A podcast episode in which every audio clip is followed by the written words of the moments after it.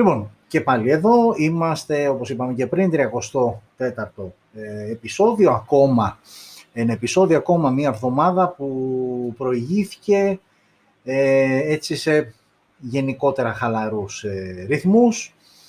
Ε, OK, okay, ως γνωστόν ξεκινάμε πάντα με το off-topic θέμα. Δεν, ε, δεν έχουμε κάτι το συγκεκριμένο, έτσι κάτι το τόσο σημαντικό ε, άξιο αναφοράς, οπότε έτσι ήθελα λίγο να, να, να, να πω ένα-δύο πράγματα όσο αφορά μια εφαρμογή που το τελευταίο διάστημα, το τελευταίο κυρίως χρόνο, ε, την ανακάλυψε ο περισσότερος κόσμος ε, και βοήθησε σε αυτό ο κορονοϊός και όλη αυτή η κατάσταση που έχει δημιουργηθεί. OK, okay, δεν πειράζει, off-topic θέμα είναι και αυτό, όταν δεν έχουμε κάτι βάση επικαιρότητας, καλό είναι να μαθαίνουμε κάποια πραγματάκια.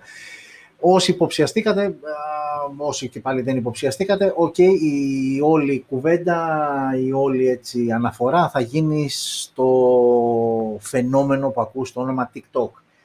Ε, η εφαρμογή του TikTok, ε, στην οποία εμπλεκόμαστε και εμείς σαν smartphone, στο τελευταίο με ένα, ενάμιση μήνα περίπου κτλ.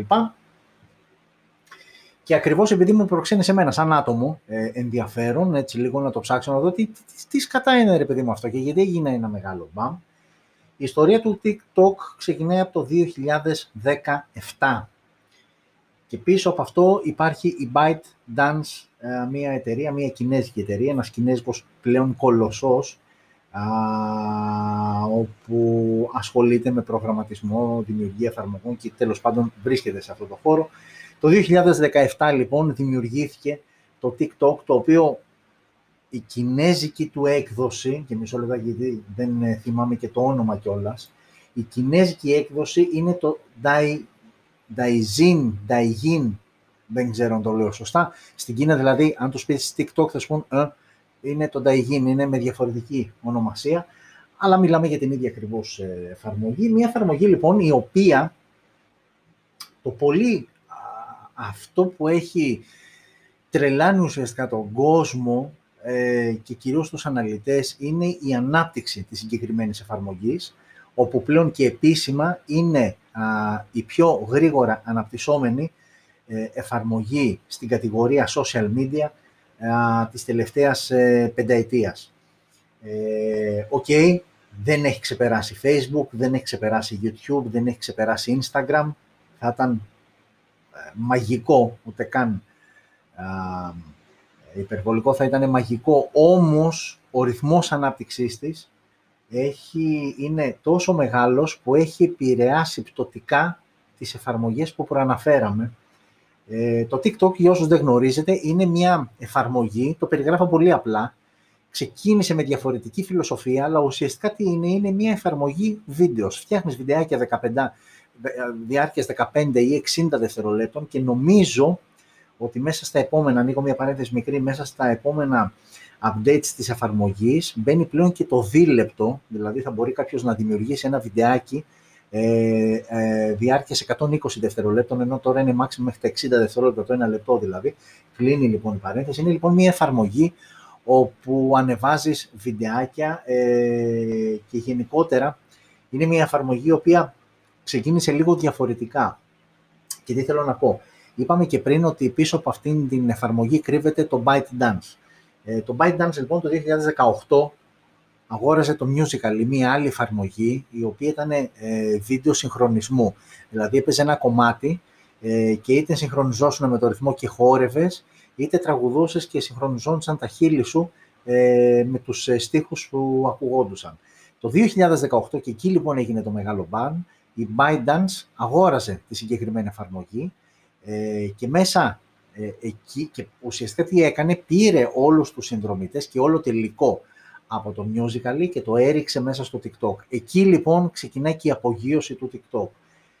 Και έρχεται το 2020 με την πανδημία, με τον περισσότερο κόσμο στην αρχή τουλάχιστον κλεισμένο μέσα στο σπίτι, εκεί όπου η χρήση του ίντερνετ αυξήθηκε, η χρήση των social media γενικότερα αυξήθηκε και ήρθε το TikTok να φτάσει, να πιάσει ε, νούμερα τα οποία ακόμα και οι πιο αισιόδοξοι fans της συγκεκριμένης εφαρμογής δεν ε, θα το περίμεναν για κανένα λόγο.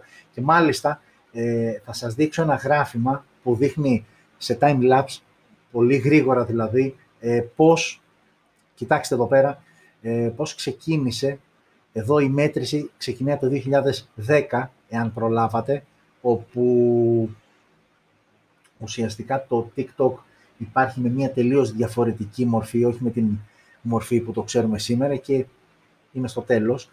Την κούρσα την οδηγεί Facebook, YouTube, το LinkedIn, που είναι έτσι ένα... Το LinkedIn, για όσους δεν γνωρίζετε, είναι, φανταστείτε, ένα πιο επαγγελματικό Facebook και πάλι με προφίλ ε, και πάλι ο καθένας ε, γράφοντας, ε, κάνοντας αναρτήσεις και τα λοιπά, αλλά είναι πιο business το DNA της συγκεκριμένης εφαρμογής. Βλέπετε λοιπόν, έχουμε φτάσει το 2017, βλέπουμε ότι το TikTok αρχίζει και ανεβαίνει. Η πρώτη τριάδα βέβαια είναι συγκεκριμένη ίδια και απαράλλαχτη. Κοιτάξτε όμως το TikTok πώς έχει σκαρφαλώσει στην τέταρτη θέση. Έχοντας βέβαια διαφορά από το τρίτο Instagram, από το δεύτερο YouTube και από το πρώτο Facebook, ok. Αλλά αυτό που σχολιάζουμε είναι ο ρυθμός ανάπτυξης εφαρμογής. Μια εφαρμογή η οποία αν κάποιος πήγε τι γνώρισε τόσο μεγάλη επιτυχία, γιατί πρώτον είναι απλή, δηλαδή αν μπει κάποιος στην εφαρμογή, φτιάξει έναν ε, λογαριασμό α, και μπει στη διαδικασία να αρχίζει να φτιάχνει βιντεάκια, θα δει ότι είναι πάρα πολύ απλό. Έχει άπειρα φίλτρα που μπορείς να παίξεις. Ε, είναι πολύ άμεσο, δηλαδή πολύς κόσμος αρχίζει και μπαίνει στη διαδικασία ε, να απαντάει ο ένας τον άλλον ανεβάζοντας βίντεο και όχι απλά με ένα comment κάτω από το βίντεο που έχει ανεβάσει. Ε, έπαιξε επίσης πάρα πολύ σημαντικό ρόλο γιατί, OK, okay, μη γελιόμαστε, κάθε εφαρμογή έχει ανάγκη και τη διασημότητά της για να απογειωθεί. Πολλοί ήταν λοιπόν γνωστοί καλλιτέχνες σε όλο τον κόσμο που μπήκαν στο TikTok, έπαιξαν με το TikTok, χρησιμοποίησαν το TikTok και αυτό ανεβάζει ούτε ή άλλως από μόνο του τις ε, μετοχές της ε, εφαρμογής. Και φτάσαμε λοιπόν στο σήμερα, όπου μιλάμε για TikTok ε, creators, μιλάμε για έχει γίνει τέλος πάντων λίγο πιο, επαγγελ... όχι λίγο πιο επαγγελματική, έχει γίνει λίγο σε εισαγωγικά πιο σοβαρή εφαρμογή, ε, καθώς πλέον ε, ε, αρχίζουν και μπαίνουν φίλτρα για βομολογίες, ε, αρχίζουν και γίνονται αναφορές σε βίντεο στα οποία κατεβαίνουν, όπου μπορείς εσύ βέβαια, αν είσαι ο creator του οποίου έχουν κατεβάσει το βίντεο, να κάνεις την ένστασή σου κτλ.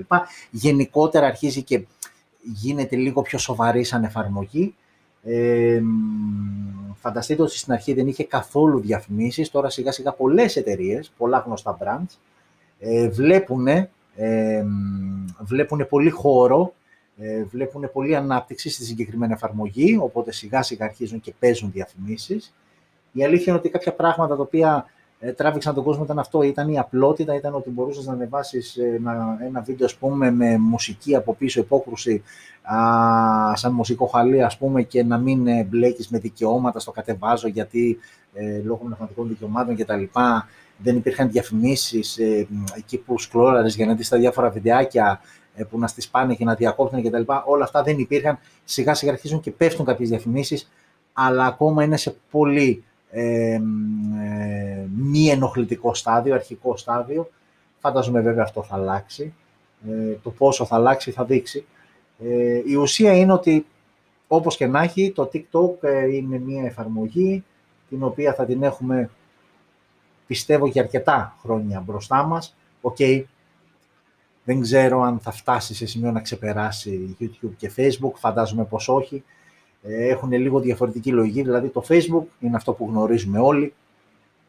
Ο τοίχος σου, η ζωή σου με ένα συνδυασμό, γιατί και εκεί μπορεί να ανεβάσεις videos και εκεί μπορεί να ανεβάσεις φωτογραφίες, αλλά περισσότερο είναι, φανταστείτε, σαν ένα πλέον έτσι όπως έχει γίνει το Facebook, είναι ε, ένα ζωντανό ενημερωτικό κανάλι, όπου ανάλογα με τα likes, ανάλογα με τις σελίδες που ακολουθείς, ε, τους φίλους, που έτσι ξεκίνησε, να βλέπεις, να εντοπίσεις κάποιους ανθρώπους με τους οποίους εξαρτηθείτε και τα λοιπά, αλλά πλέον έχει ξεφύγει τελείως από αυτή τη λογική. Το YouTube είναι αυτό που βλέπετε τώρα, ε, ξεκάθαρα βίντεος, αλλά με τελείως διαφορετική λογική, δεν είναι τόσο άμεσο κτλ. Το Instagram είναι φωτογραφικό app, ε, ξεκάθαρα. Το TikTok είναι βίντεο app και ουσιαστικά σου προσφέρει κάτι που σε αυτό το βαθμό και με αυτόν τον τρόπο δεν στο προσφέρει καμία άλλη εφαρμογή. Άρα και αυτός είναι ένας πολύ βασικός λόγος που το TikTok έφτασε εκεί που έφτασε. OK, okay, νομίζω ότι είπαμε αρκετά για το TikTok, απλά ήταν ε, το off-topic ε, θέμα, να γνωριστούμε, να γνωρίσετε κι εσείς, για όσους ακόμα δεν έχετε μπει στη διαδικασία, όλο το ακούτε αλλά δεν έχετε μπει στη διαδικασία, ε, να γνωρίσετε, να καταλάβετε τι εστί TikTok και ποια είναι αυτή η μικρή ε, σε χρονική διάρκεια ιστορία, που όμως, ε, έστω και αν είναι μικρή, το έχει φτάσει αυτή τη στιγμή και το έχει εκτινάξει, ε, το, έχει φέρει, το έχει φτάσει στα ύψη. Οκ. Ε, και προχωράμε στο δεύτερο μέρος εκπομπής, που εδώ πλέον είναι ίδιο και παράλλαχτο. Τι κάνουμε στο δεύτερο μέρος εκπομπής; Μιλάμε, μιλάω, σας δείχνω α, και σχολιάζω ταυτόχρονα τις συσκευές που ανακοινώθηκαν την εβδομάδα μας πέρασε από την προηγούμενη Πέμπτη μέχρι και ε, σήμερα. Οκ, και αυτό θα κάνουμε ευθύς ε, αμέσως. Ε, οπότε πάμε σιγά σιγά να ξεκινήσουμε ε, και να ξεκινήσουμε με μια άκρως ε, ενδιαφέρουσα συσκευή που είναι αυτή εδώ. Οκ, το μάτι πάει κατευθείαν στον αισθητήρα, θα μιλήσουμε για τον αισθητήρα. Μιλάμε για Sharp, μιλάμε για Aquos. Νομίζω όλα τα κινητά που βγάζει Sharp Aquos είναι, απλά αλλάζει το από εκεί και πέρα. Εδώ λοιπόν είναι το Aquos R6, μια συσκευή ε, η οποία ανακοινώθηκε και δεν ανακοινώθηκε, δηλαδή δεν είναι έτσι όπως το έχουμε συνηθίσει μια επίσημη ανακοίνωση, αλλά ε, μέσω των social media βγήκε και ανακοίνωσε τέλος πάντων αυτή την συσκευή, το Aquos R6, που είναι αυτή που βλέπετε στην οθόνη σας, θα είναι διαθέσιμη σε αυτές τις δύο χρωματικές αποχρώσεις, κουρμπαριστεί η οθόνη μπροστά, όμως όλα τα λεφτά, όλη η πρωτοτυπία είναι το πίσω μέρος, εκεί όπου βρίσκεται ο μεγαλύτερος σε διαστάσεις αισθητήρας που έχει μπει ποτέ σε smartphone ε, μίας ίντσας ε, και θα μιλήσουμε αναλυτικά για το συγκεκριμένο αισθητήρα. Πάμε να το γνωρίσουμε όμως ε, αναλυτικότερα με όσα τέλος πάντων στοιχεία ε, προέκυψαν κατά την παρουσίαση της συσκευής TST Aquos R6 από την Sharp. Λοιπόν, μιλάμε για μια συσκευή που είναι γυαλί μπροστά και πίσω και πλαίσιο από αλουμίνιο. Ας πούμε, ένα μία λεπτομέρεια που δεν ανακοινώθηκε είναι αν υπάρχει κάποιο είδους προστασίας, κάποιο Gorilla Glass, ας πούμε, κτλ. Που φαντάζομαι θα υπάρχει, αλλά δεν έγινε κάποια αναφορά. OK, okay, η συσκευή ούτως ή άλλως είναι για να κυκλοφορήσει σε δύο εβδομάδες από τώρα, αρχές Ιουνίου στην, ε, α, στην Ιαπωνία. Οπότε θα μάθουμε, φαντάζομαι, τότε περισσότερες λεπτομέρειες. Ε, παίρνει δύο κάρτες SIM, σύστημα hybrid όμως, δηλαδή σημαίνει ότι παίρνει και microSD, αλλά θα σου φάει τη μία θέση από τις ε, δύο που υπάρχει για κάρτα SIM. Πάμε τώρα στην οθόνη. Η οθόνη είναι αυτή η κουρμπαριστή οθόνη, 6,67 inches, IGZO OLED, 240 Hz το refresh rate, HDR με 1 εκατομμύριο χρώματα, 1260 επί 2730 WQHD Plus ανάλυση, always on display, ok, ε, θα είναι διαθέσιμη σε μία μοναδική έκδοση με 12 GB RAM και 128 GB αποθηκευτικό χώρο. Ξαναλέω και πάλι παίρνει microSD, αλλά θα πρέπει να θυσιάσεις στη μία από τις δύο κάρτες micro, ε, κάρτες ε, SIM.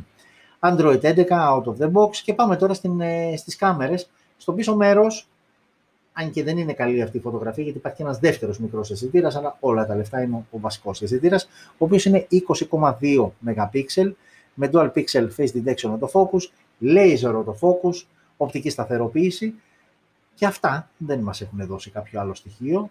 Ε, η διάστασή του όμως είπαμε είναι μία inch και είναι ο μεγαλύτερος αισθητήρας που έχει τοποθετηθεί ποτέ σε smartphone, ενώ ακριβώς δίπλα, οριακά αν το βλέπετε, υπάρχει ένας 3D TOF αισθητήρας για τα βιομετρικά βασικά και βοηθάει έτσι και για τον bokeh, ε, για την αποτύπωση του βάθους δηλαδή στις ε, φωτογραφίες.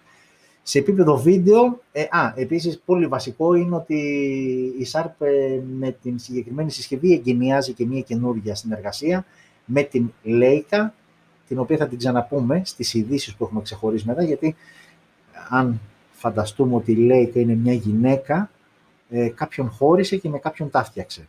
Ε, το με ποιον χώρισε φαντάζομαι ότι υποψιάζεστε, αλλά θα το πούμε μετά. Το με ποιον τα φτιάξε το βλέπετε ευθύς αμέσως. Ε, οπτικά μέρη λοιπόν ε, Leica ε, και συνεχίζουμε με το βίντεο, εκεί είχαμε μείνει, 8K η μέγιστη ανάλυση και 4K στα 30 frames per second, 1080 επίσης στα 30 frames, frames per second, με γύρω Ace, ε, επεξεργαστής τώρα στο εσωτερικό, μιλάμε για flagship κατηγορία, 888 Snapdragon 5G και Adreno 660, OK, 5,2 το Bluetooth της συσκευής, NFC, Type-C στο κάτω μέρος. Ε, ο σαρωτής δαχτυλικών αποτυπωμάτων είναι κάτω από την οθόνη και δεν είναι ο κλασικός optical, αλλά είναι ultrasonic, όπως και στα κορυφαία Galaxy ε, μοντέλα.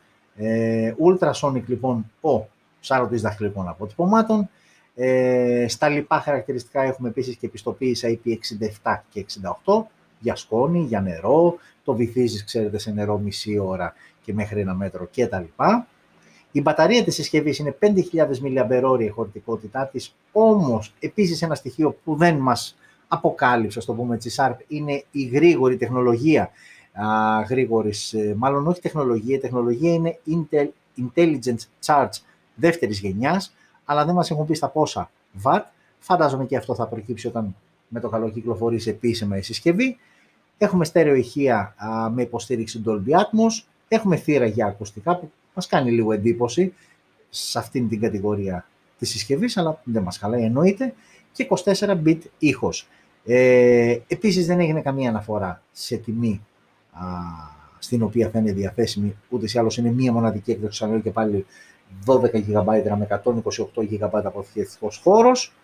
OK, okay, αυτή είναι η συσκευή, είναι μια ενδιαφέρουσα πρόταση, η αλήθεια είναι.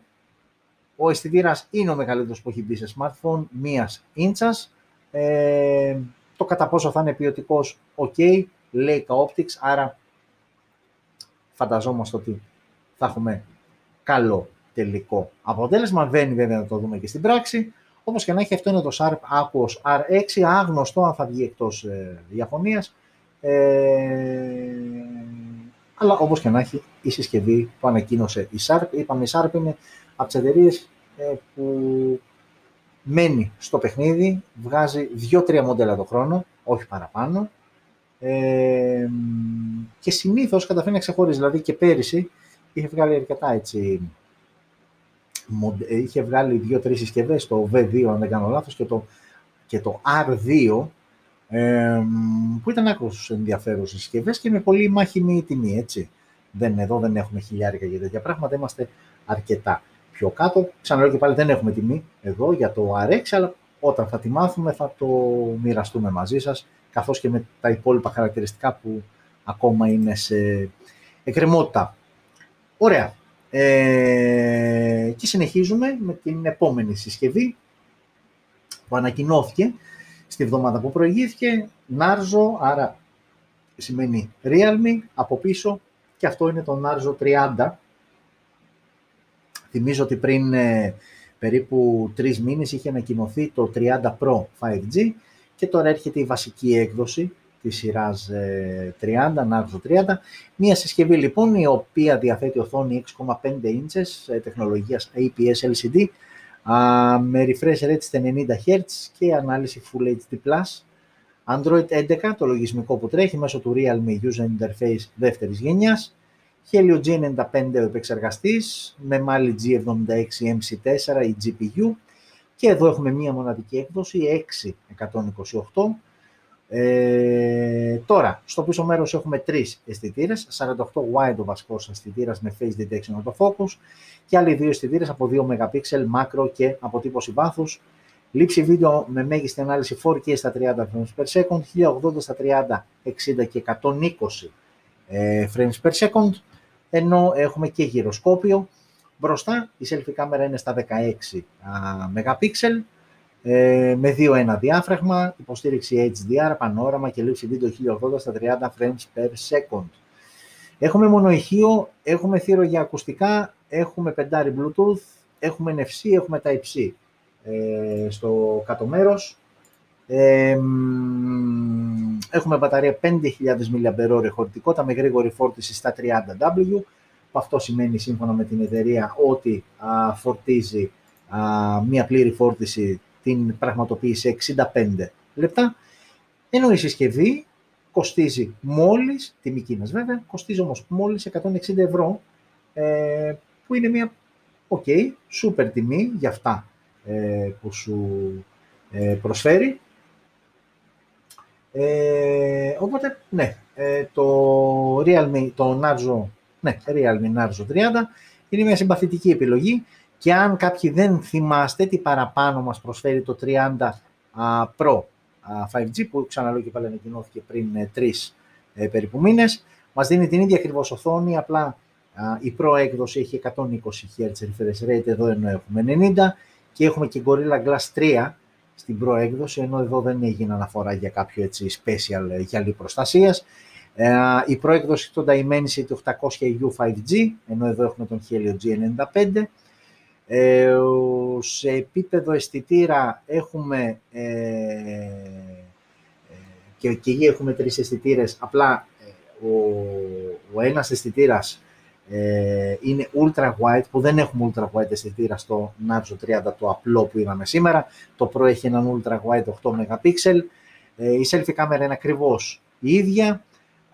ο ήχος είναι 24 bit στο Pro, ενώ εδώ είναι απλός, δεν έχει γίνει κάποια αναφορά.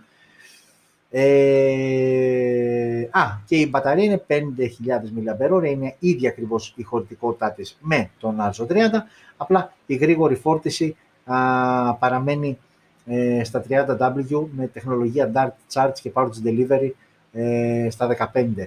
Ε, κάποια εξτραδάκια που έχει λοιπόν το Pro σε σύγκριση α, με το απλό Narzo 30 που ανακοινώθηκε τη βδομάδα μας πέρασε και είναι αυτό ε, που βλέπετε στις ε, οθόνες σας.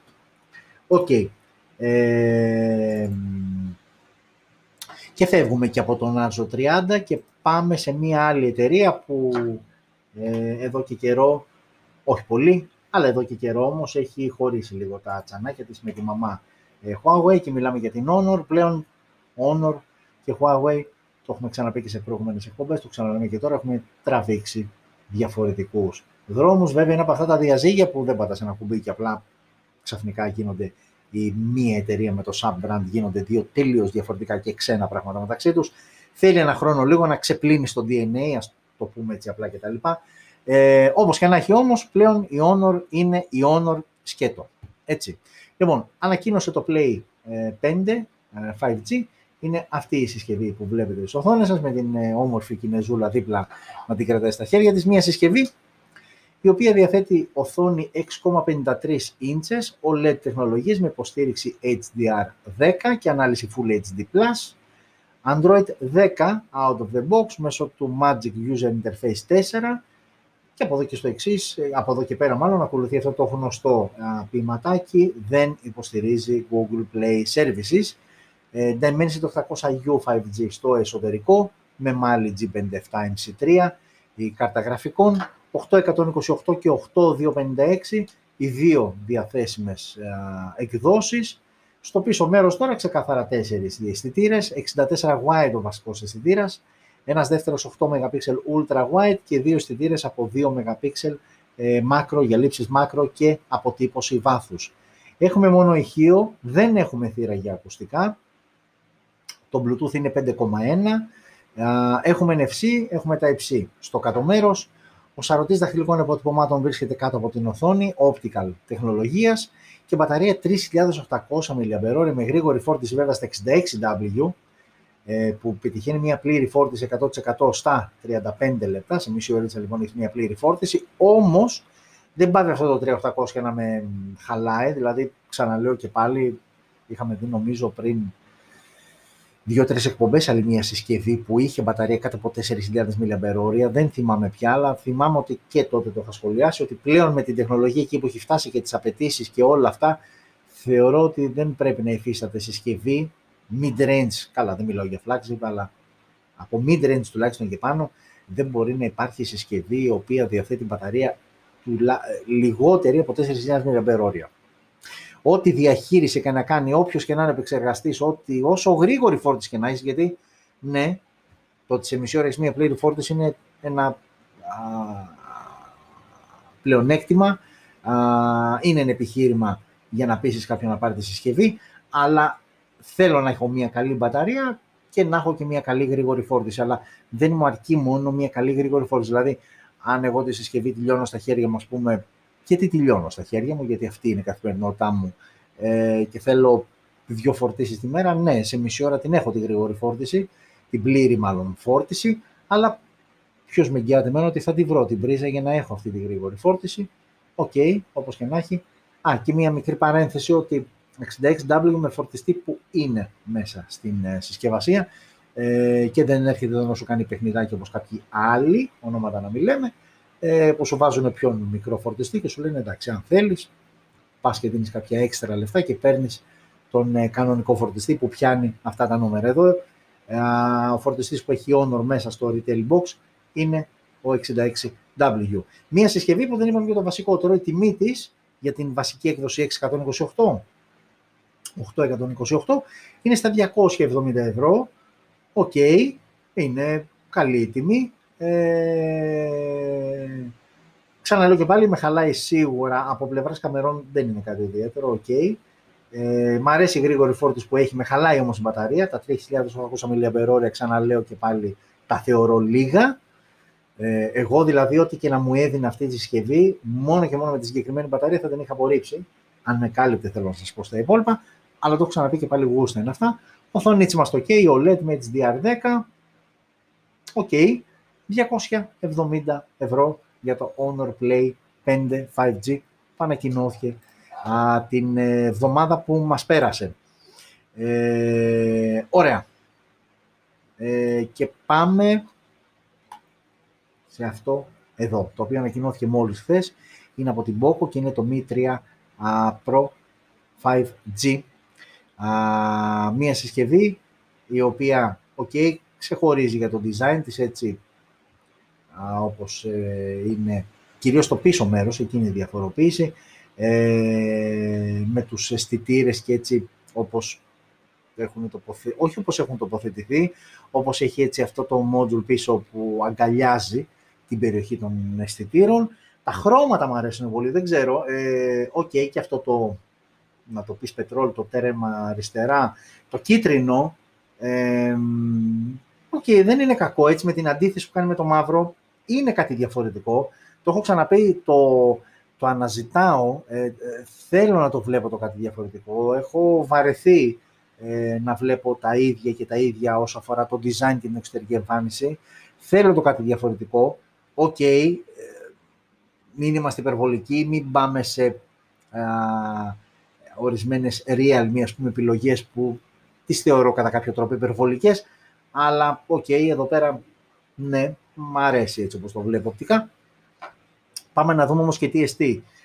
Mi 3 Pro 5G. Μιλάμε λοιπόν για μια συσκευή όπου έχει διαγώνιο οθόνης 6,5 inches, τεχνολογίας IPS LCD και με refresh rate στα 90 Hz, Full HD+, η ανάλυση και Gorilla Glass 3, το γυαλί μπροστά για την προστασία. Android 11 μέσω του MIUI 12, out of the box, Dimensity 700 5G στο εσωτερικό, με Mali G57 MC2, 464 και 628 οι δύο επιλογές σε εκδόσεις, παίρνει όμως και κάρτα microSD και την παίρνει σε δικιά της θέση, άρα μπορεί να έχεις ταυτόχρονα δύο κάρτες SIM και μία microSD για να αυξήσεις τον αποθηκευτικό χώρο.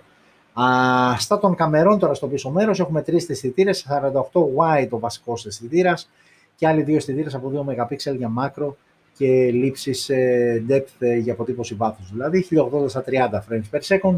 OK, okay, δεν είναι κάποιο camera phone, μην περιμένετε ε, τρελές φωτογραφικές επιδόσεις. Ε, μόνο ηχείο θύρα για ακουστικά, 24 bit ε, ο ήχος, 5,1 το Bluetooth ε, της συσκευής, έχουμε NFC, έχουμε θύρα περίθρων, έχουμε ραδιόφωνο, σε αυτά είμαστε full, τα υψί στο κάτω μέρος η θύρα και έχουμε και μία μπαταρία 5.000 mAh με γρήγορη φόρτιση στα 18W. Τιμή συσκευής στη βασική έκδοση, που η βασική έκδοση 64 GB δύσκολα θα την επιλέξει κάποιος. 464 είναι η βασική έκδοση. Φαντάζομαι ότι αυτή που θα μου σχοβολήσει είναι η δεύτερη, η 628. Αλλά τέλος πάντων στη βασική έκδοση είμαστε στα 160 ευρώ και αν δεν κάνω λάθος με 30 ευρώ παραπάνω, στα 190 ούτε καν 200 ευρώ, πας νομίζω στην πιο σωστή, στην 628 και παίρνεις ένα καλό συνολάκι που εκτός του design που είπαμε, που να, ας πούμε είναι μια συσκευή που ε, θα αδικηθεί, δηλαδή αυτή έτσι λίγο αυτό το κάτι που την ξεχωρίζει θα το χάσεις εκτός να βάλεις μια διάφανη θήκη, ok. Ε, όμως και να έχει είναι μια καλή επιλογή στα 100 συνεχίσουμε το podcast. OK. Okay. Και φτάνουμε στο σήμερα, που στο σήμερα είχαμε την ανακοίνωση δύο συσκευών. Αυτή ήταν η πρώτη συσκευή από τη Samsung, το Galaxy F52, συγχωρέστε με 5G, και άλλη μία που θα τη δούμε αμέσως μετά. Ε, αυτό λοιπόν είναι το Galaxy, το Galaxy F52 5G, το οποίο ανακοινώθηκε μόλις σήμερα.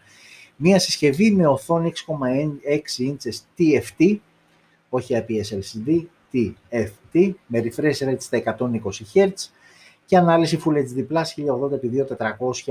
1080x2408. Android 11 out of the box μέσω του One User Interface ε, version 3.1 Snap, Snap, Snap καμιά φορά, Snapdragon 750G 5G στο εσωτερικό με Adreno X19 828, η μία και μοναδική έκδοση στην οποία θα είναι διαθέσιμη η συσκευή. Πάμε τώρα και στο πίσω μέρος όπου έχουμε τέσσερις αισθητήρες. Αν και κάποιος θα έλεγε τρεις, αλλά όχι, είναι τέσσερις, είναι ένας, δύο, τρεις, άλλος ένας πάνω και κάτω το flash. Σημειώστε λάθος, είναι περίεργα τοποθετημένη, είναι ένας flash, δύο και τρεις, τέσσερις, δύο τρυπίτσες δηλαδή δεξιά είναι και οι δύο αισθητήρες. και είναι από 2 MP για μάκρο και ε, αποτύπωση βάθους, ενώ αριστερά οι δύο αισθητήρες και στη μέση το flash είναι 64 wide και 8 MP ultra wide. 4K στα 30 frames per second και 1080 στα 30 και 120 frames per second όσο αφορά το βίντεο. Ενώ μπροστά ο αισθητήρας είναι 16 MP με διάφραγμα 2, υποστήριξη HDR και λήψη βίντεο 1080 στα 30 frames per second. Έχουμε μονοηχείο, έχουμε θύρα για, για ακουστικά, έχουμε, έχουμε πεντάρι Bluetooth, Type-C στο κάτω μέρος και μπαταρία 4.500 mAh με γρήγορη φόρτιση στα 25W. Φαντάζομαι ότι λόγω και της προσωπικής εμπειρίας του Galaxy S20 Fan Edition ε, που είναι και αυτός 4.500 mAh με 25W γρήγορη φόρτιση. Το κουτί είχε μέσα 15W φορτιστή, οπότε σημαίνει θα τα κουμπίσεις για να πάρεις μεγαλύτερο φορτιστή αν δεν έχεις κάποιο παλαιότερο από άλλη συσκευή. Φαντάζομαι κάτι αντίστοιχο θα ισχύει και εδώ, δεν μου φαίνεται απίθανο. Σε αυτή τη κατηγορία συσκευή, δεν το έβαλε δηλαδή σε πολύ πιο ακριβή. Εδώ μιλάμε για μια συσκευή στα 260 ευρώ. Σιγά μη σου έχει βάλει Samsung φορτιστή 25W. Οπότε φαντάζομαι κανένα 15 έχει μέσα και σου λέει, άμα θες, ακούμπησέ τα. OK, okay, 260 λοιπόν ευρώ ή από 260 ευρώ για την έκδοση, όχι, 828 μία έκδοση είναι, 260 ευρώ λοιπόν ε, για τη συγκεκριμένη συσκευή. Οκ. Ε, ναι. Είναι άλλη μία συμπαθητική επιλογή. Ναι. Οκ. Δεν έχεις επίπεδο design, ας πούμε. Ναι, ωραία, εδώ είμαστε συνηθισμένα. Δεν έχει κάτι ιδιαίτερο. Άντε, ας πούμε, τη selfie κάμερα, ας πούμε, η τρυπούλα είναι δεξιά, δεν είναι αριστερά, που συνήθως είναι ή στη μέση αριστερά στο 70%, στο υπόλοιπο 30% την έχουν εκεί δεξιά. Μην σας πω και λιγότερο, αλλά OK. Okay. Ε, ναι, OK. Okay. Αυτό είναι το Galaxy F52 5G. Όμως, για το τέλος της βδομάδας, ε, είχαμε και το καλύτερο finish, γιατί είναι αυτό εδώ πέρα το τούμπανο που βλέπετε, το οποίο και φαίνεται και είναι, και είναι από την ZTE, είναι το Nubia Z30 Pro, ε, το οποίο ανακοινώθηκε μόλις σήμερα. Ε, η συσκευή, ok, ε, θα πει κάποιος ότι θυμίζει αρκετά από Galaxy S21 Ultra στο πίσω μέρος, γενικότερα στο πίσω μέρος, ναι, ok. Ε, όμως ήδη, ε, δεν ξέρω, καμιά, όχι καμιά φορά, τις περισσότερες φορές πάντα αυτό που λένε είναι πιάσεις στα χέρια σου για να τη νιώσεις, για να καταλάβεις ακριβώς την ποιότητά της κτλ. Δεν ξέρω, οι φωτογραφίες ε, δείχνουν, εμπνέουν μια ποιότητα. OK, okay, όπως και να έχει, Nubia Z30 Pro ανακοινώθηκε σήμερα. Μιλάμε για μια συσκευή με οθόνη 6,67 inches AMOLED τεχνολογίας, 144 Hz refresh rate και HDR10+. Όσο αφορά τα χρώματα, Full HD+, ε, δεν έχει γίνει κατά την ανακοίνωση ε, αναφορά στο, στον τύπο γυαλιού που φοράει μπροστά. Φαντάζομαι ότι λόγω και της κατηγορίας και της τιμής της δεν παίζει να μην έχει κάποιο Gorilla Glass. Τώρα είναι Victus, είναι 6, είναι ακόμα πιο κάτω. Δεν το ξέρω, δεν έγινε κάποια ανακοίνωση. Φαντάζομαι μέσα στις επόμενες μέρες θα προκύψει και αυτή η είδηση. Πάντως σίγουρα κάτι έχει. Snapdragon 888 5G με Adreno 660, ok, τα κορυφαία μέσα. Οι διαθέσιμες εκδόσεις είναι 1, 2, 3, 8, 2, 5, 6. Η βασική, 12, 2, 5, 6 και 16, 5, 12. Η πιο premium δεν παίρνει κάρτα microSD, αλλά νομίζω ότι δεν έχει και σημασία. Νομίζω οι εκδόσεις στις οποίες είναι διαθέσιμη συσκευή καλύπτουν όλες τις, ε, όλη την γάμα. Και πάμε τώρα στο, στο δυνατό σημείο της συσκευής που δεν είναι άλλο από τους αισθητήρες. Τέσσερις οι αισθητήρες στο πίσω μέρος, εκ των οποίων οι τρεις είναι 64 MP. Πάμε να το δούμε αναλυτικά. Βασικό αισθητήρα 64 MP wide με face detection autofocus, με laser autofocus και οπτική σταθεροποίηση. Έχουμε ένα δεύτερο αισθητήρα πάλι 64 MP βασικό με face detection autofocus. Έχουμε έναν τρίτο αισθητήρα κάτω-κάτω στο τετραγωνάκι, είναι ο Periscope Telephoto με επίσης face detection autofocus, με οπτική σταθεροποίηση και με 5 επί οπτικό zoom. Ενώ ο μόνος του, τέρμα δεξιά, είναι άλλος ένας 64 ultra wide α, στις 120 μοίρες στο άνοιγμα α, του αισθητήρα. Λήψη βίντεο 8K στα 30 frames per second, 4K στα 30 και 60 frames per second και 1080 στα 30, 60 και 120. Γυροσκόπιο, HDR10 και α, 10 bit βίντεος. Για τη selfie κάμερα μπροστά δεν έγινε αναφορά στα megapixel της. Τώρα ο λόγος δεν ξέρω, περίεργο μου φαίνεται. Ξέρουμε όμως ότι υποστηρίζει HDR και μπορεί να μην ξέρουμε πόσα megapixel είναι, αλλά ξέρουμε ότι τραβάει βίντεο 4K στα 30 frames per second και 1080 επίσης στα 30 frames per second. Έχουμε στέρεο ηχεία, δεν έχουμε θύρα για ακουστικά, έχουμε όμως ήχο 24 bit, έχουμε NFC, έχουμε τα υψί 3.1 τελευταίας γενιάς α, η θύρα στο κάτω μέρος και έχουμε και μπαταρία 4.200 mAh με την super duper γρήγορη φόρτιση 120W που σημαίνει 100% σε 15 μόλις λεπτά.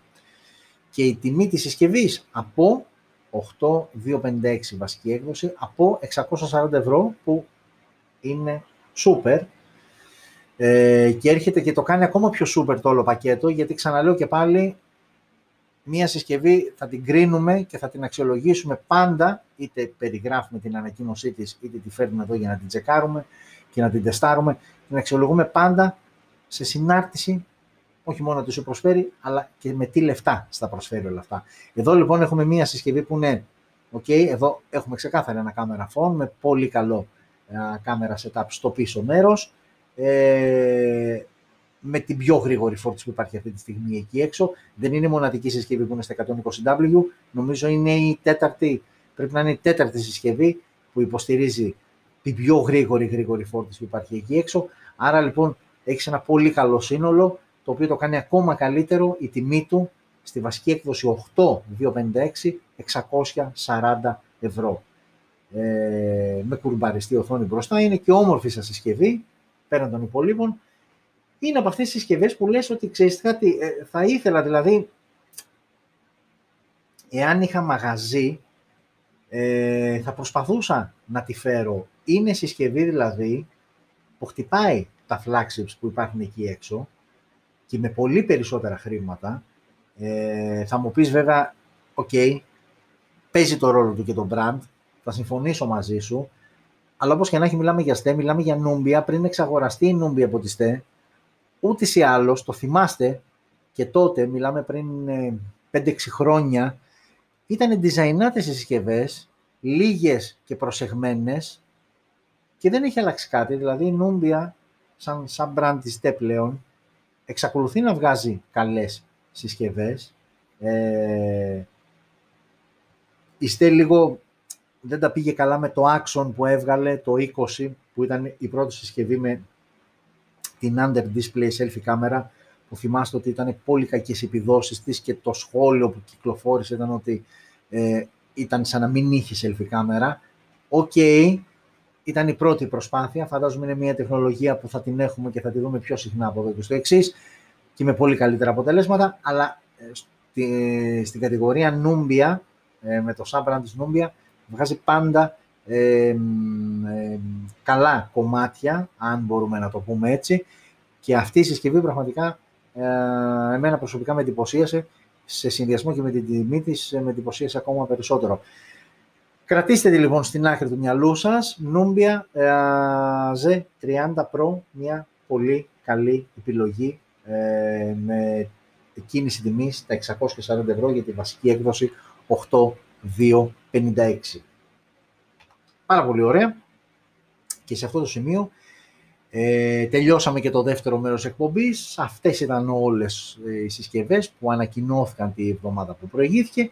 Και πάμε τώρα στο τρίτο και τελευταίο μέρος, όπου έχουμε ε, απομονώσει κάποιες ειδήσεις, τις σημαντικότερες αυτών των τελευταίων 7 ημέρων και πάμε να τις δούμε ε, μία-μία και αναλυτικά. Ξεκινάμε από Vivo ε, και ξεκινάμε από το Vivo X60 Pro το οποίο ε, θα έρθει και θα μου πει κάποιος, OK, okay, ναι, τι θες να μου πεις. Είναι μια συσκευή η οποία ανακοινώθηκε τον Μάρτιο του 2021 για όσους δεν θυμάστε.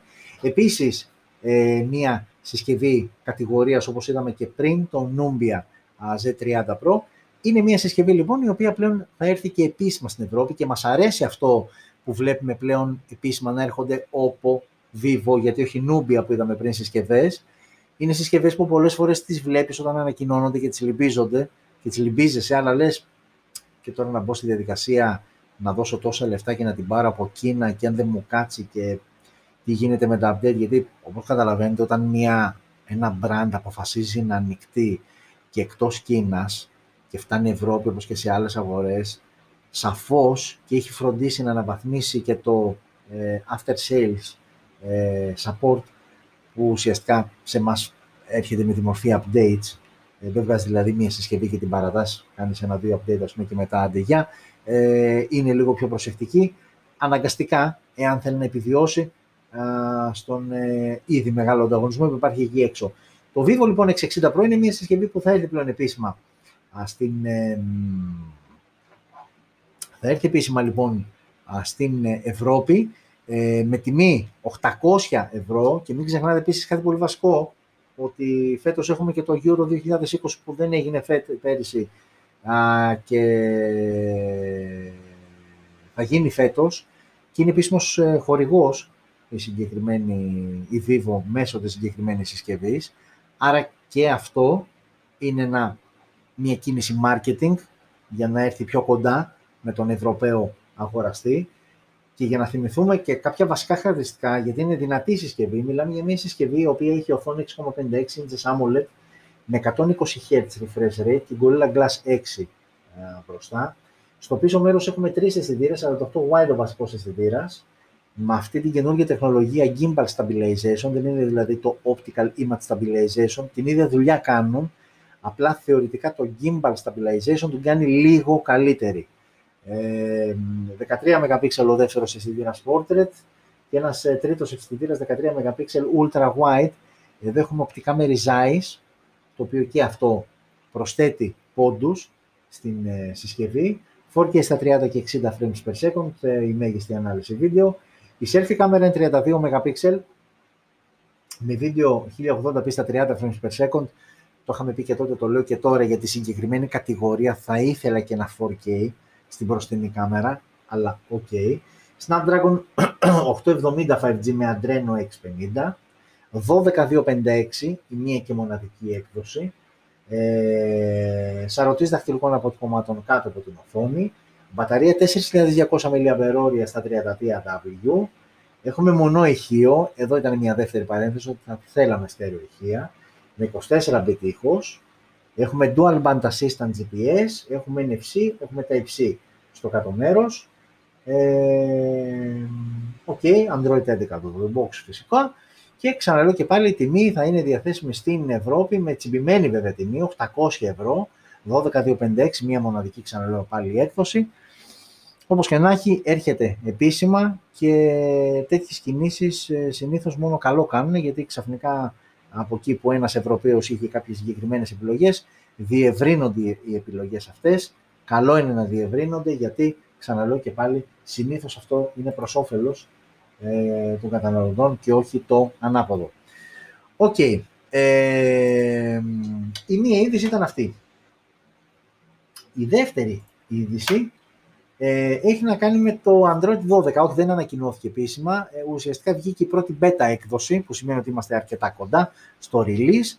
Ε, και έτσι από κάποιες εικόνες ε, που βλέπετε, ε, το πρώτο σχόλιο όσων είδαν είναι το γεγονός ότι είναι μία από τις μεγαλύτερες αλλαγές που θα εισπράξουμε οι χρήστες των Android κινητών που θα πάρουν το 12 ε, που θα έχουμε εισπράξει ποτέ.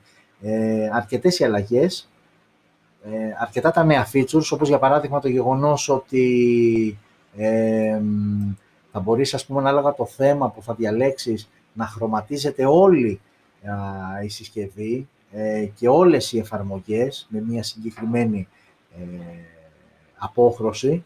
Ε, το σύστημα ονομάζεται Material You και ουσιαστικά κυριολεκτικά βάζεις τη δικιά σου πινελιά α, στο 12 Android που θα φοράει η συσκευή σου. Ε, Οκ. Ε, αυτό είναι έτσι πρώτη, μια πρώτη εικόνα. Ξαναλέω και πάλι είναι σε beta ε, version. Ε, ενώ υπάρχει και το The Verge, είναι ένα έξυπνο feature το οποίο υποστηρίζουν το Android 12. Αυτό τι κάνει όταν πας και μετακινείς ένα widget, τοποθετείς μάλλον ένα widget στο wallpaper, ανάλογα με τον χρωματισμό του widget, αλλάζει ολόκληρο το wallpaper για να είναι πιο όμορφο στο μάτι σου, στα μάτια σου και σου χρωματίζει αν θέλεις ή ολόκληρο το wallpaper ή το συγκεκριμένο κομμάτι της, ε, εκεί που βρίσκεται το widget. Ε, ok, ανανεωμένα ε, quick settings, ε, Google Assistant, τα notifications. γενικότερα είναι πάρα πολλές αλλαγές. Θα τα δούμε αναλυτικά όταν πλέον ανακοινωθεί και επίσημα το 12 με όλα τα features, τα καινούργια και όλα τις νέες ευκολίες θα μας προσφέρει. Αλλά όπως και να έχει είναι κοινά αποδεκτό, αυτό λένε όλοι, ότι είναι το μεγαλύτερο, ένα από τα μεγαλύτερα σε, σε οπτικό επίπεδο, γιατί η αλήθεια είναι ότι πολλές φορές κάναμε κρά ε, για να είμαστε στο 9 να πάμε στο 10, από το, 11, από το 10 να πάμε στο 11 κτλ. Ε, κάναμε αμάν και πώς, πότε θα το πάρει η συσκευή μας και το έπαιρνε και έτσι λίγο ψιλοξενέρωνες, γιατί πέραν από δύο-τρεις διευκολύνσεις που σου έδινε, που ξέρετε κάτι έχει να κάνει και ένα άλλο με το χρήστη, δηλαδή αν δεν το χρησιμοποιεί ο άλλος, δεν το πάρει χάνει χαμπάρι ή θα το δει, ας πούμε, ε, στην αρχή που θα παίξει να δει τις αλλαγές και δεν θα το ξαναχρησιμοποιήσει ποτέ. Και δεν έβλεπες αυτό το wow. Ε, εδώ το wow μάλλον θα ακουστεί πιο πολύ, γιατί μιλάμε για major update, μιλάμε για μία, ε, μία από τις μεγαλύτερες αλλαγές που έχουμε δει ποτέ ε, σε Android ε, version. OK. Okay. Ε, αυτό εδώ παίζει; Ναι, δεν παίζει αυτό εδώ πέρα. Υποτίθεται ότι είναι ένα εικονίδιο που είναι GIF, αλλά δεν παίζει. Τέλος πάντων, και αυτό που λέγαμε πριν, ε, όταν ήμασταν στη Sharp και λέγαμε για μια καινούργια σχέση, εδώ είναι το διαζύγιο, το διαζύγιο μεταξύ Huawei ε, και ε, Leica, ε, όσο αφορά την συνεργασία που είχαν στα οπτικά μέρη που βάζανε σε κάποια flagship α, της εταιρείας. Δεν ε, υπεγράφει νέο συμβόλαιο, οπότε λίγη και η συνεργασία.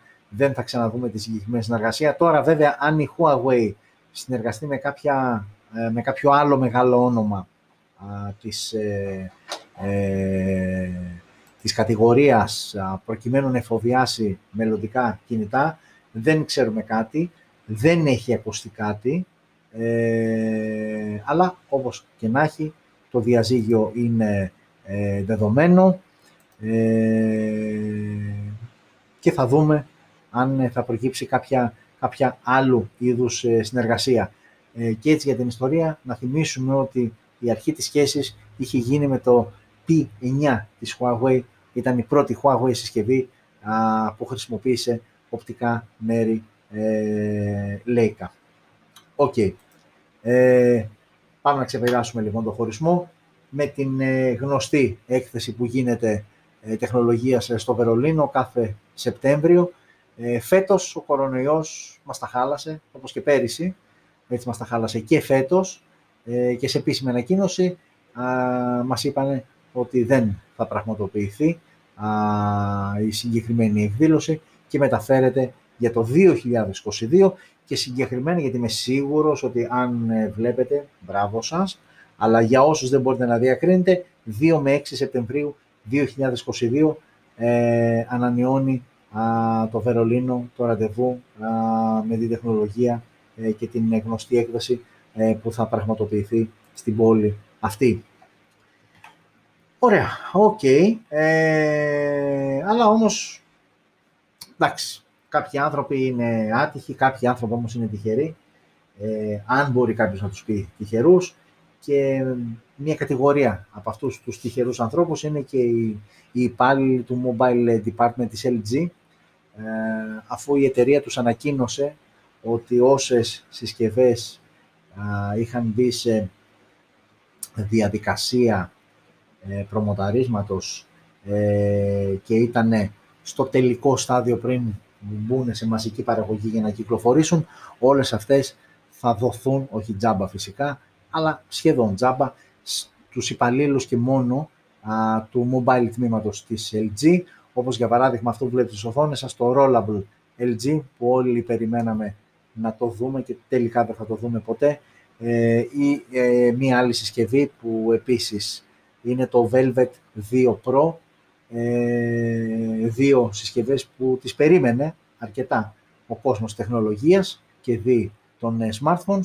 Αυτές λοιπόν οι συσκευές ε, θα δοθούν, θα πουληθούν μόνο σε υπαλλήλους της LG, οι οποίοι μάλιστα δεν θα έχουν και δικαίωμα να τις πουλήσουν, καθώς τα specs ε, έχουν, ίσως δεν τα μάθουμε και ποτέ. Α, όλο και κάποιος κάτι θα κάνει και κάποιος θα την πλασάρει κτλ. Ε, αλλά είναι δύο συσκευές οι οποίες θα δοθούν αποκλειστικά στους υπαλλήλους ε, του Mobile Department της LG, το οποίο και κλείνει αφού η LG ανακοίνωσε και επίσημα πριν ένα μισή μήνα ότι αποχωρεί από τον ε, κόσμο των κινητών. Ε, 3.000 είναι οι μονάδες ε, συνολικά και με τιμή 170 δολάρια, πραγματικά τίποτα. Ε, οπότε είναι τυχερή της υπόθεσης. Φυσικά, αν κρατήσουν τις δουλειές τους ε, και δεν τους πετάξουν στον δρόμο, που έχουν την εντύπωση ότι θα προωθηθούν σε άλλα τμήματα, αν ε, θυμάμαι καλά όταν είχε γίνει η ανακοίνωση για το κλείσιμο α, του τμήματος, ε, άρα, αν θεωρήσουμε ότι δεν χάνουν και τη δουλειά τους, τότε είναι πραγματικά πολύ τυχεροί που θα έχουν αυτές τις συσκευές. Και είμαι σίγουρος ότι κάποιος κάπου θα τη δώσει και θα τη μοσχοπουλήσει, σίγουρο είναι αυτό. Οπότε ίσως, αν και δεν θα κυκλοφορήσουν ποτέ, μάθουμε τουλάχιστον για το Rollable, γιατί συζητιόταν πάρα από ένα-ενάμιση χρόνο ε, για την ε, συσκευή, τι θα έχει και πώς θα έχει και όλα αυτά. Μήπως μάθουμε περισσότερες λεπτομέρειες για το Rollable Phone της ε, LG. Εδώ τώρα ε, έχουμε Samsung και Apple. Δεν είναι, όχι, δεν έχει γίνει κάποια διαμάχη. Ε, απλά σε έρευνα που έγινε από, την, ε, ε από το American Customer Satisfaction Index, ε, ήθελε ουσιαστικά να μετρήσει με την έρευνα που έκανε ε, την ικανοποίηση των χρηστών των δύο εταιριών και προσέξτε, είναι ε, μία έρευνα που έγινε από αμερικάνικη εταιρεία σε αμερικάνικο έδαφος, όπου βασικά είναι το εντός έδρας της Apple και όμως οι χρήστες Samsung δήλωσαν σε πολύ μεγαλύτερο ποσοστό σε σύγκριση με αυτόν της Apple ε, ικανοποιημένοι από την ε, συνεργασία, στην, τη συνεργασία, τη σχέση τέλος πάντων που έχουν ε, με την Samsung ε, ενώ αν το πάμε και ένα βήμα παραπέρα, τι χρήστες, τι συσκευές είχαν αυτοί οι περισσότεροι χρήστες που δήλωσαν ικανοποιημένοι, ε, ήταν κυρίως Galaxy S10 Plus, Note 10 Plus, S20 Plus, ε, ενώ με λίγο μικρότερη βαθμολογία ήταν Galaxy S20, A20 και S10. Μια έρευνα που δείχνει όμως ένα πολύ σημαντικό, δηλαδή είναι πολύ σημαντικό εύρημα, αν κάτσεις και σκεφτείς ότι αυτοί οι άνθρωποι ε, αν και Αμερικάνοι ε, πολίτες ε, δηλώνουν πολύ περισσότερο ευχαριστημένοι με τη Samsung παρά με την Apple και αυτό το περίεργα κλειστό α, οικοσύστημά της. Οκ. Ε, και για το τέλος, γιατί έτσι, OK, okay, σας τρώω μία ώρα από της ζωής σας, ε, θέλω να κλείνουμε έτσι όμορφα και γλυκά.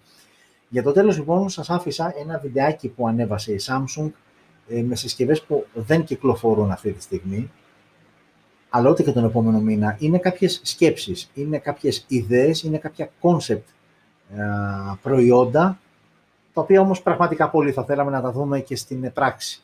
Ε, περιλαμβάνει κινητό, περιλαμβάνει ε, laptop, ε, tablet κτλ.